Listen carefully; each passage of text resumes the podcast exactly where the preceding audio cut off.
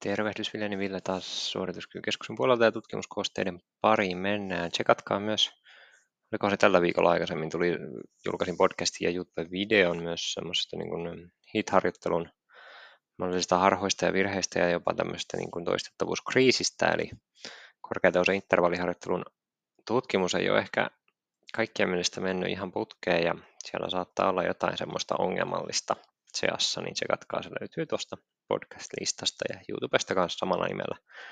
nimellä sitten. Hei, tutkimuskoosteet oli kuukauden kivalla tauolla ja nyt taas jatketaan, jatketaan hommia. Otetaan neljä. Meillä on uutta tutkimusta sekä kuntoutuksesta valmennuksessa. Otetaan niistä pari taas käsittelyyn. Tässä ainakin voisi käydä tuommoisen neurologisenkin tutkimuksen, kun olen kerrankin menossa vähän kouluttautumaan neurologisen kuntoutuksen parissa tällä, tänä viikonloppuna. Tänä viikonloppuna, kun tämmöinen niin kuin Bobat-mestari Julie Von Graham, se oli vai mikä se semmoinen on, kuitenkin niin Kanadan seudulta tulee, tulee käymään, käymään tota täällä Espoossa, niin pitää katsoa se. Joo, kyllä näin, se oli juuri suunnilleen se nimi. Uh, joo, no niin, ei siitä sen enempää kuitenkaan, mutta aivohalvauskuntoutusta ja Bobatin kliinistä päättelyä tiedossa, niin otetaan sen kunniaksi yksi aivohalvaustutkimus. Mutta käydään ensin läpi, tässä on tämmöinen patelofemoraalikivututkimus vaikkapa, vaikkapa sitten, niin tsekataan se mm, satunnaista controlled tutkimus Pompeo ja kumppanit Can we replace exercise targeted on core hip muscles by exercise targeted on leg foot muscles in women with, women with patellofemoral pain? Ja RCT-tutkimus, satunnaista controlled tutkimus, jonka tarkoituksena oli siis tarkastella perinteisemmän kuntoutuksen päälle lisät, kehitystä lonkka keskivarrettelun tai nilkkajalkaharjoittelun vaikutuksia kipuun ja toimintakykyyn patelofemoralivaivasta kärsiviin naisilla. Eli tämä patelofemoraalikipu oli riittävästi kuvailtu ja diagnosoitu siinä määrin, kun sitä oikeastaan pystytään kuvaamaan tai diagnosoimaan. Sehän on hyvin epämääräinen diagnoosi noin niin kuin lähtökohdiltaankin. Koehenkilöt satunnaistettiin kahteen ryhmään. Ryhmä, johon salaus oli puutteellisesti kuvailtu. Molemmat ryhmät teki fyysistä harjoittelua kahdesti viikossa, 12 viikkoa ja valvotusti, hyvin lyhyt aika lyhyt aika, mutta suht intensiivinen. Molemmilla pohjarunko oli samanlainen sisälsi reisien alueen vastusharjoitteita ja venytyksiä siinä, ja sitten harjoittelu oli progressiivista ja tarkasti kuvailtua. Lonkka keskivartaloryhmä teki erilaisia pakaraseudu- ja vatsaliasten harjoitteita kehon painolla vastuskuminauhalla lisäpainoilla. Just tämmöisiä lonkaloitanuksia, lankkuja ja ymsymys. Nilkka-jalkaryhmä taas teki pienempiä lihasten, jalan pienempien lihasten ja pohkeiden vastusharjoituksia ja venytyksiä kehon painolla, kuminauhalla ja lisäpainolla, varpaille nousua, maton käärimistä jne. Hauskaa. Kipua, toimintakykyä, polven sisäänkaatumista yhden jalan yhteydessä sekä isometristä lihasvoimaa mitattiin. Pitäytyvyyttä seurattiin, mutta raja-arvoja riittävälle pitäytymiselle ei kuitenkaan asetettu, eli tämä oli lähes tämmöinen kuriositeetti, eikä niinkään asetettu mitään rajoja sille, että montako, montako kreeniä piti tehdä, että oli pätevästi suorittanut harjoitusohjelman. 54 naista osallistui tutkimukseen, pitäytyvyysharjoitteessa oli 78 prosenttia kahdella koehenkilöllä ilmeni kivun pahenemista yleisten harjoitteiden aikana. Ihan ok pitäytyvyys, voisi olla parempikin totta kai näin lyhyellä interventiojaksolla. Sekä kivussa että toimintakyvyssä havaittiin tilastollisesti merkitsevää kehitystä molemmissa ryhmissä 12 viikon jälkeen ilman mitään ryhmien välisiä eroja. Toimintakyvyn osalta kliininen merkitsevyys onkin kyseenalainen. Polven sisään kaatuminen väheni tilastollisesti merkitsevällä tasolla molemmissa ryhmissä, ja se oli noin 5-6 astetta ilman merkitseviä eroja ryhmien välillä. Onko tämä käytännössä merkitsevää, niin se on sitten eri keskustelu. Lonkkaryhmä sai tilastollisesti merkitsevää kehitystä polven ojennukseen, lonkan loitonnukseen ja lonkan ojennuksen lihasvoimassa, jalkaryhmä vaan polven ojennuksessa. Kummallakaan ryhmällä lonkan uloskierron, polven koukistuksen tai jalan inversion tai eversion lihasvoima ei kehittynyt merkitsevästi, eli tämä on vähän tämmöinen huolestuttava löydös kuitenkin puhutaan, että nilkajalkkaryhmä erityisesti teki vahvistavia harjoitteita myös esimerkiksi jalan inversio suuntaan, eikä sinne sitten kuitenkaan tullut merkitsevää kehitystä. Toki liikesuunta on hieman obskura, että en tiedä, että kuinka paljon siihen voi oikeastaan niin kuin lihasvoimaa edes saada isometrisesti lisää. Mutta esimerkiksi sitten polven, polven ojennus sitten kuitenkin kehittyi molemmat, jostain syystä polven kaukistus ei kehittynyt. Ainoastaan lonkan ojennuksen osalta muutoksen eroryhmien välillä oli tilastollisesti merkitsevä. Tuloksia tulkittaessa on hyvä huomioida kyseenalaiset muutokset toimintakyvyssä sekä melko vaimeat muutokset tässä lihasvoimassa. Eli kun puhutaan taas lihasvoimaharjoittelua ja vastusharjoittelua, niin ollaan vähän siinä rajoilla, että menikö tämä nyt lihasvoimaharjoittelun puolelle, sit jos lihasvoima kerran ei ei kehittynyt juurikaan esimerkiksi nilkkajalkaryhmässä. Myös kontrolliryhmä, jossa tehdään vain yleisharjoituksia, olisi voinut valottaa hieman yleisesti sitä ylimääräistä harjoitusten merkitystä. Onko tämä nyt vain tämmöistä regressiota keskiarvoon päin, eli paraneeko nämä molemmat ryhmät ihan vaan riippumatta siitä, mitä harjoitteita tehtiin, on tässä se kysymys. Vai onko ne yleisharjoitteet ollut se katalysti joka tapauksessa tähän, että miten tuloksia tulee. Vaikuttaisi kuitenkin siltä, että sekä lonkka keskivartalopainotteisen harjoitteiden että nilkka jalkapainotteisen harjoitteiden lisääminen on, on hyödyllistä yleisten alarajan voima- ja liikerataharjoitteiden ohella patelofemoraalikivun kuntoutuksessa aikuisilla naisilla. Sitä ei tiedetä, että onko kummallakaan mitään merkitystä verrattuna näihin yleisiin harjoitteisiin esimerkiksi. Sitten oli Boine ja kumppanien tosiaan neurologinen tutkimus, ihan Jaman neurologi lehdessä julkaistu, eli hyvin maineikkaassa julkaisussa isketty RCT-tutkimus Optimal Intensity and Duration of Walking Rehabilitation in Patients with Chronic Stroke. Verrattiin kävelyn, kävelen tehtävää korkeatasoista intervalliharjoittelua keskitehoiseen tasavauhtiseen harjoitteluun aivohalvaukset kärsineillä, joilla kävelykyky on rajoittunut. Aivohalvaus taustan tuli olla krooninen eli kestänyt yli, eli tapahtumasta oli yli 6 kuukautta. Kävelynopeuden tuli olla alle 1 metri sekunnissa, apuvälineitä sai olla. Ja sitten Koehenkilöt satunnaisettiin kahteen ryhmään, molemmat ryhmät harjoitteli 45 minuuttia kerrallaan kolmesti viikossa 12 viikon ajan, eli intensiivinen lyhyt interventiojakso. Korkeatehoinen teki 30 sekunnin intervalleja maksimaalisella turvallisella kävelyvuorolla huomioon turvallinen ja 30-60 sekunnin istuma seisomataukoja. Tasavauhtinen ryhmä teki jatkuvaa kävelyä 40-60 prosenttia sykereservistä teholla progressiivisesti sykerajaa kasvattaen. Harjoittelu tehtiin sekä juoksumatolla että tasamalla. Eli sykereservihän tarkoittaa leposykkeen ja maksimisykkeen välistä erotusta ja siitä sitten noin prosentit kiskottiin vielä erikseen 40-60 prosenttia. 6 minuutin kävelytesti, 10 metrin kävely, hapenottokyky, joka oli juoksumatto ergotesti. Tämä oli hyvin kiehtovaa, että sitä käytettiin aivohalvauspotilaille ja tosi kiva juttu. Eli suora hapeuttokyvyn testi. Ja sitten itse raportoitu väsymys oli sellaisia mittareita, mitä käytettiin. 55 koehenkilöä, joista kolmannes oli miehiä, osallistetaan tutkimukseen. 13 koehenkilöä putosi pois 12 viikon aikana parilla. Tuli korkeateosta interventioharjoittelusta mahdollisesti lieviä haittavaikutuksia. Harjoitepitäytyvyys oli noin 24 prosenttia. Lähtötaso 6 minuutin kävelytestissä oli 230-250 metriä. Normaali kävelynopeus, eli kävelynopeus, 10 metrin kävelynopeus normaalilla vauhdilla, hänelle yksilön normaali vauhdilla oli 0,65 metriä sekunnissa. Ja, ja tämähän tarkoittaa sitä, että, että se ei ole ollut mitenkään kovin nopea se vauhti. Reilu kaksi kolmasosaa koehenkilöistä käytti jonkinlaista kävelyn apuvälinettä. Vajalla puolella oli myös jonkinlainen ortoosi käytössä, eli nämä oli tämmöisiä, tämmöisiä joilla oli oikeasti kävelyvaikeuksia, joita näkee paljon klinikoillakin. Hyvin, hyvin mielenkiintoisen kuulunen ryhmä tällaiseen harjoitusmuotoon. Molemmien ryhmillä 6 minuutin kävelytesti kehittyi 12 viikon aikana merkitsevästi. Korkeatehoisella ryhmällä kehitys oli 8 ja 12 viikon kohdalla merkitsevästi parempaa kuin keskitehoisella ryhmällä. Korkeatehoinen ryhmä paransi kävelytulosta keskimäärin 71 metriä, keskitehoinen 27 metriä. Eli melkein 50 metriä oli keskimäärin eroa, mikä on 18 viikossa 6 minuutin kävelytestillä hyvä tulos, etenkin kun otetaan huomioon, että lähtötaso oli siellä parin sadan metrin seudulla. Myös kävelyn nopeus parani merkitsevästi korke- kovatehoisuusryhmässä sekä normaalilla että maksimaalisen nopeudella ja kehitys oli noin 0,2-0,3 metriä sekunnissa, mikä sekin on ihan, ihan hyvä, kun puhutaan, että on kävelyvauhdit on alle 1 metriä sekunnissa. Myös keskitehoinen ryhmä paransi kävelynopeuksia, mutta kehitys oli keskimäärin alle 0,1. Koettu väsymys parani hieman kahdeksan viikon kohdalla korkeatehoisessa ryhmässä. Hapeutto kehittyi molemmissa ryhmissä hieman 1,7-2 milliä per kg per minuutti. Onko juurikaan mitään merkitystä tuolla? Ehkä se voi pieni olla, pieni olla sitten se vaikutus kuitenkin siihen hapeuttokykyyn. Huomioitava, että korkeatehoinen ryhmä käveli heti ensimmäisestä harjoituksesta hieman nopeampaa kuin alkutesteissä, mikä oli vähän semmoinen kummallinen löydös, eli he teki 10 metrin kävelytestin maksimaalisella nopeudella, mutta sitten heti ensimmäisessä harjoituksessa, missä piti kävellä puoli minuuttia täysiä, niin he käveli nopeampaa kuin 10 metrin testin aikana. Ja tähän 10 metriin meni keskimäärin, kun se kävelynopeus on 0,65 metriä sekunnissa lähtötasossa, niin se tarkoittaa, että 10 metrin kävelytesti meni suunnilleen 15 sekuntiin.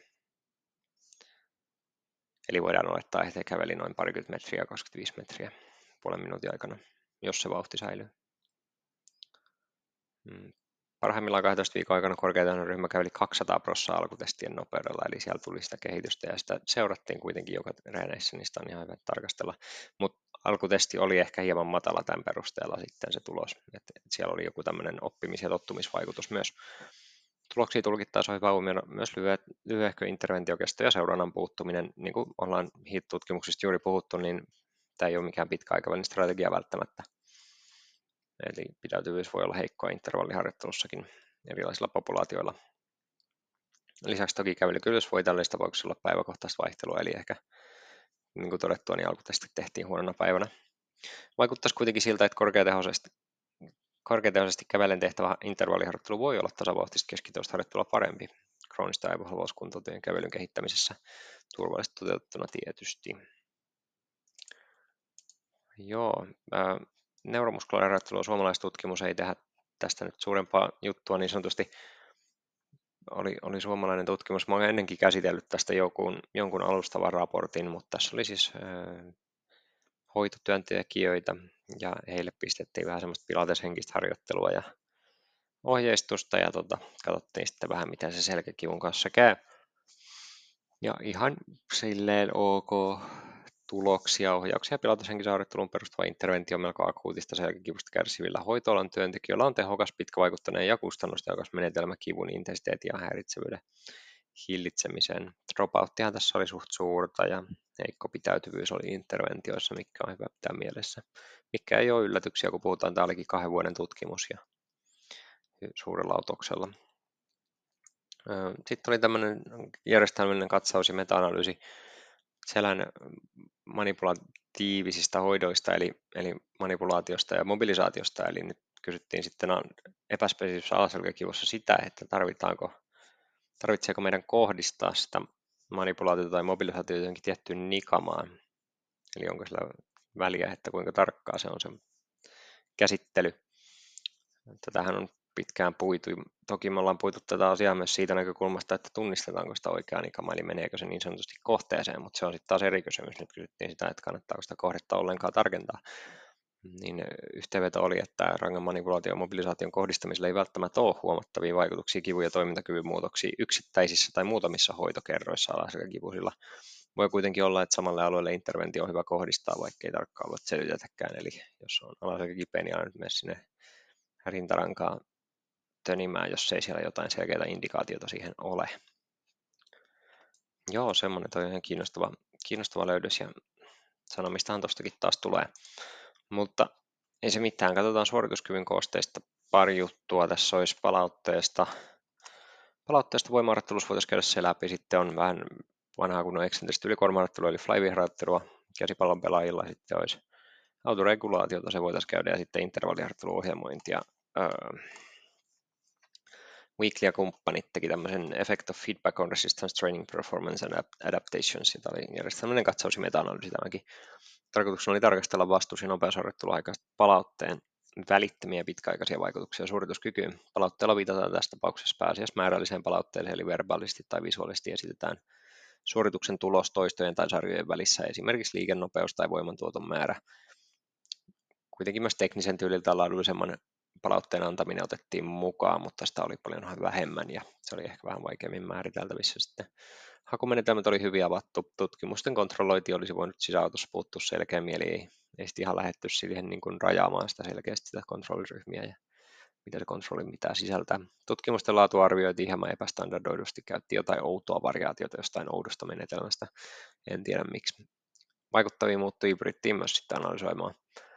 20 tutkimusta päätyi tähän analyysiin mukaan. Akuuttivaiheen tutkimuksia oli 13 ja koehenkilöitä reilu 200, kroonisia eli pitkäaikaisia vaikutuksia seurasi 7 tutkimusta ja reilu 120 koehenkilöä. 15 tutkimuksessa koehenkilöt oli vain miehiä, eli naiset on hyvin aliar, äh, niin kuin arvostettuja tässä, tässä katsauksessa ja tulosten yleistettävyyttä kannattaa varoa siinä suhteessa, että naisilla voi olla eri, erilainen homma tämän palautteen kanssa. Tutkimusten laatu oli hyvä tai kohtalainen. Pienet otoskoot ja tilastollisen analyysin puutteet haittaisivat laatua. Akuuttitutkimuksissa palaute oli visuaalista pääasiassa tai verbaalista, eli se oli jollain näytöllä. tai sitten kerrottua sille urheilijalle ja sisälsi palautetta voimajan tehon tuotosta sekä liikennopeuksista, eli paljonko esimerkiksi newtonmetrejä tuotti tai newtoneita tuotti, tuotti tai sitten watteja tuotti tai sitten, että kuinka nopeasti se tanko vaikka liikkuu. Palautetta annettiin pääasiassa joka toiston välissä. Yksi tutkimus tarkasteli palautetiheyttä myös sitten. Krooniset tutkimukset kesti 4-6 viikkoa ja palautetta annettiin pääasiassa vain yhden harjoittajan aikana, sen harjoituskerran aikana. Kroonisissa tutkimuksissa palaute oli joko visuaalista tai verbaalista ja sisälsi tehon tuoton ja nopeuden palautetta sekä videonauhoitteita ja teknistä palautetta. Tulosten perusteella alaryhmäjakoa voitiin tehdä hyppy- ja sprinttisuorituksien tuloksiin. Akuuttitutkimuksissa havaittiin merkitseviä hyötyjä palautteesta. Sekä visuaalinen että verbaalinen palaute sai aikaan merkitsevästi positiivisia tuloksia, mutta visuaalinen palaute oli yhteydessä merkitsevästi parempiin tuloksiin kuin verbaalinen palaute. Kuormaa kehon osaa mittamenetelmä tai sarjojen määrä ei vaikuttanut merkitsevästi tuloksiin. Kroonisten vaikutusten osalta sprinttisuorituksissa havaittiin keskikokoinen positiivinen merkitsevä vaikutus, mutta hyppysuorituksissa tulosten vaihtelevuus riisti näiltä positiivisilta havainnoilta sen tilastollisen merkitsevyyden. Trendi oli kuitenkin selkeä, joskin vaikutusten koko hieman epäselvää, eli siellä oli suurta vaihtelua niissä tuloksissa. Ne sattui ylittämään sen nollalinjan, jonka takia me ei saada sitä tilastollisesti merkitseväksi. Muina havaintoja todettiin, että tekninen ja laadullinen palaute voi pitkällä juoksulla myös tuoda positiivisia vaikutuksia suorituskykyyn ja että määrällistä visuaalista tai verbaalista palautetta on yhden tutkimuksen perusteella hyvä antaa joka toiston jälkeen eikä esimerkiksi harjojen välissä. Yhden tutkimuksen perusteella on vaikea vetää suuria johtopäätöksiä, niin olkaa siinä varovaisia.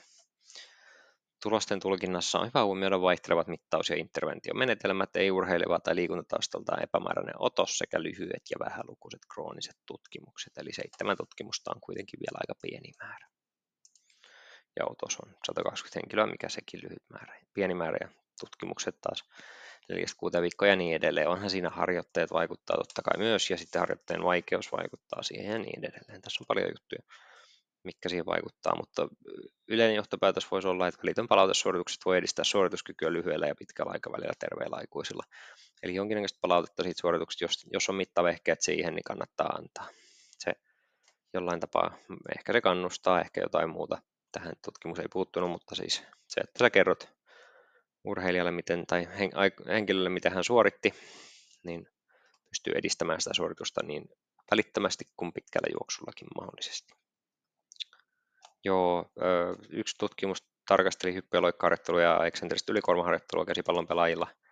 Ei silleen mitenkään erikoinen tutkimus, mutta pitkästä aikaa otin tuommoisen Flywheel-tutkimuksen mukaan. Olenhan mä sitä joskus kuuluisessa fysioterapian opinnäytetyössä tuota, tarkastellut. Vaikuttaa siltä, että eksentrinen ylikuormaharjoittelu ja hyppy- ja voi molemmat edistää hyppysuorituksia ja heittonopeuksia miespuolella käsipallon pelaajilla ilman selkeitä eroja harjoitusmuotojen välillä, eli hyvin tilaa säästävä ratkaisu kuitenkin toi Flywheel on, joskin laite raskas. Toisaalta taas loikkaarrettelu korvaa hyvin semmoisen, jos ei ole välineitä. Voi katsoa molemmista suunnista. Autoregulaatiota. Byrk Jedal, kumppanit. Uh, in-season autoregulation of one week one weekly strength training session maintains physical and external load match performance in professional male football players. Eli tässä mentiin muistaakseni Norjaan Norjaan kakkosdivariin. Tämä oli satunnaista tutkimus, jonka tarkoituksena oli verrata ulkoisen kuormaan perustuvaa harjoitusvolyymisäätelyn ja itsenäisen säätelyn vaikutuksia suorituskykyyn jalkapallokauden aikana. Nämä koehenkilöt, futarit satunnaistettiin kahteen ryhmään. Satunnaistaminen oli heikosti kuvattu. Interventio toteutui futiskauden toisella puoliskolla ja kesti 10 viikkoa. Semilyhyt, miksei ottaa koko kautta. No, ei voi mitään. Molemmat ryhmistä teki yksi tai kaksi voimaharjoitusta viikossa hieman pelitapahtumien määrästä riippuen harjoitusohjelma oli hyvin kuvailtu ja se viikkorytmi noin niin kuin yleensäkin. Harjoituskerrat oli joko suppeita tai laajoja. Suppeessa tehtiin kaksi supersarjaharjoitettua, supersarjoitettua harjoiteparia, laajassa kuusi harjoitetta, eli kaksi supersarjoitettua harjoiteparia tarkoittaa sitä, että tehdään kaksi liikettä peräkkäin, levätään sitten vasta ja näitä tehdään sitten kaksi eri tämmöistä paria. Ja sitten laajassa tehtiin jokainen harjoite yksinä ja niitä oli kuusi kappaletta hieman pelitavahtumasta riippuen näitä käytettiin. Toistoja oli 4-8 per harjoite, sarjoja suppeammassa treenissä oli yksi tai kaksi ja laajassa treenissä yhdestä kolmeen. Ulkoisen kuorman perusteella säädelty harjoittelu perustui korkeanopeuksisen juoksun määrään, jota mitattiin pelien aikana. Eli heillä oli kepsianturit siellä ja katsottiin, miten ne juoksee pelissä. Ja kuinka paljon ne juoksee korkealla nopeuksilla. Jos korkeanopeuksista juoksua oli tapahtunut paljon, teki pelaajat vain yhden sarjan per harjoite sitä seuraavalla viikolla. Jos kohtalaisesti, niin kaksi sarjaa, ja jos vähän, niin kolme sarjaa. Eli sen mukaan, miten kuormittivat itseään, niin sen mukaan tekivät saliharjoitteita. Mitä enemmän kuormitti itseään pelissä, niin sitä vähemmän sitten tekivät salilla ja toisinpäin noin niin kuin volyymillisesti. Ja tämä kolme sarjan raja oli sitten vain laajassa harjoituskerrassa, eli siinä, missä oli kuusi harjoitetta. Superharjoitusharjoitteessa oli vain yksi, kaksi sarjaa. Itse harjoittelussa ryhmäpelaajat sai itse päättää tuntemustensa mukaan, tekeekö he yksi, kaksi vai kolme sarjaa siinä harjoituskerrassa. Kehon koostumusta 10 ja 30 metrin sprinttiä mitattiin, esikymmenyshyppyä, jalkaprässiä ja pelin aikaisia juoksunopeuksia myös. myös. Otoskoko ei perusteltu, mikä nyt on ikävää, mutta yleistä, kun puhutaan tämmöistä johonkin joukkueeseen tai vähänkään korkeamman tason seuraan perustuvaa tutkimusta.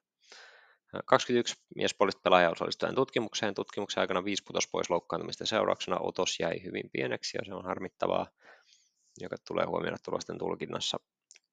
Kahdeksalta pelaajalta mitattiin peliaikaisia juoksunopeuksia ennen ja jälkeen interventia. Pelaajat suoritti keskimäärin 10 sessiota. Harjoitusmäärissä ei lopulta ollut merkitseviä eroja ryhmien välillä, eli, eli molemmat ryhmät sääteli volyymia aika samalla tavalla.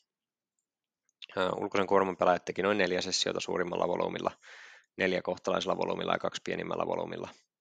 Eli kolme, kaksi ja yksi sarjaa per harjoite oli nämä. Sprinttisuorituksissa, esikevennyshypyissä tai jalkaprässissä ei nähty merkitseviä muutoksia kummassakaan ryhmässä. Pieni merkitsevä ero havaittiin jalkojen rasvattomassa massassa ja kokonaismassassa. Ulkoisesti säädelty ryhmä kehittyi näissä merkitsevästi paremmin, mutta muutos oli alle puoli kiloa.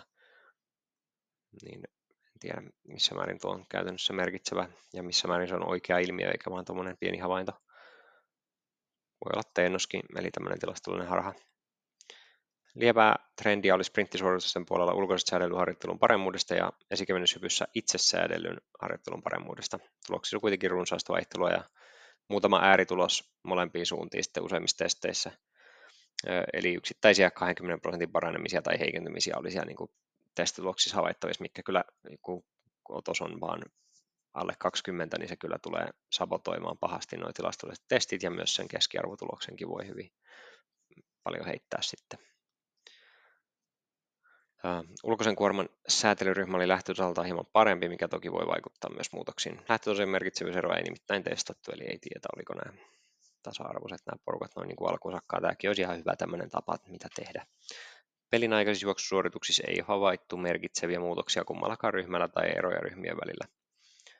Mutta näitä oli tosiaan hyvin vähän näitä mittauksia. Tulosten tulkinnasta tulee huomioida tämä mahdollisesti liian pieni otos sekä metodologiset puutteet, mitä tässä on, mutta ainakin oli niin kuin käytännönläheinen ja hyvin tämmöinen, niin kuin tehtiin kesken kautta oikealla joukkueella ja niin kuin siinä kaiken pelaamisen ja harjoittelun ohella, niin aina kiva juttu, mutta mut vastapainona me saatiin tämmöinen ihan onneton otos. Vaikuttaisi kuitenkin siltä, että itse säilytty harjoittelu ja ulkoinen harjoitus kolmen säätelemä voimaharjoittelu keskimäärin kerran viikossa säilyttää suorituskykyä miespuolisen jalkapallon pelaajakauden aikana aika vähän voidaan sanoa siitä, että eroako nämä mitenkään toisistaan, mutta molempia voidaan hyödyntää tämmöisessä niin sanotussa autoregulaatiossa, eli volum, niin kuin itse säätelyssä. Ja tässä tapauksessa suoritettiin volyymin eikä minkään muun kautta. Joo, tuossa oli ja kumppaneiden tutkimus oli vielä neljäntenä. Tässä puhuttiin niin kuin anaerobisen nopeusreservin käyttämisestä, käyttämisestä tota intervalliharjoittelun ohjelmoinnissa ja siinä todettiin, että se voi olla ihan ok, ok hommeli, eli anaerobinen nopeusreservihän on, on sitten sitä, että otetaan se vauhti siinä maksimaalisen hapeuttokyvyn rajoilla ja sitten otetaan maksiminopeus. Ja se väli, väli siinä on se anaerobinen nopeusreservi sitten ja siitä voidaan ottaa joku prosentti, millä tehdään intervalliharjoittelua. Se voi olla ihan ok, ok homma. Mutta jos pelkkä nopeus maksimaalisen hapeuttokyvyn yhteydessä on tiedossa, niin se riittää periaatteessa, eli ei tarvitse tietää tätä tätä nopeusreserviä välttämättä. Joo, semmoista kuulkaa tänään. Ei, ei ihmeempää, me palataan varmaan ensi kuussa asiaan, enkä mä saa jotain tehtyä, mutta pitää viimeinen, viimeinen, viimeinen koulukurssi vielä suorittaa alta pois. Alta pois ja on tuossa muutakin koulutuksia, mihin on menossa, mutta katsotaan, lyödään nämä hommat kuitenkin suunnilleen ainakin muutama tutkimus per, per palikka, niin jatketaan silloin. Ei muuta kuin hyvää alkavaa syksyä.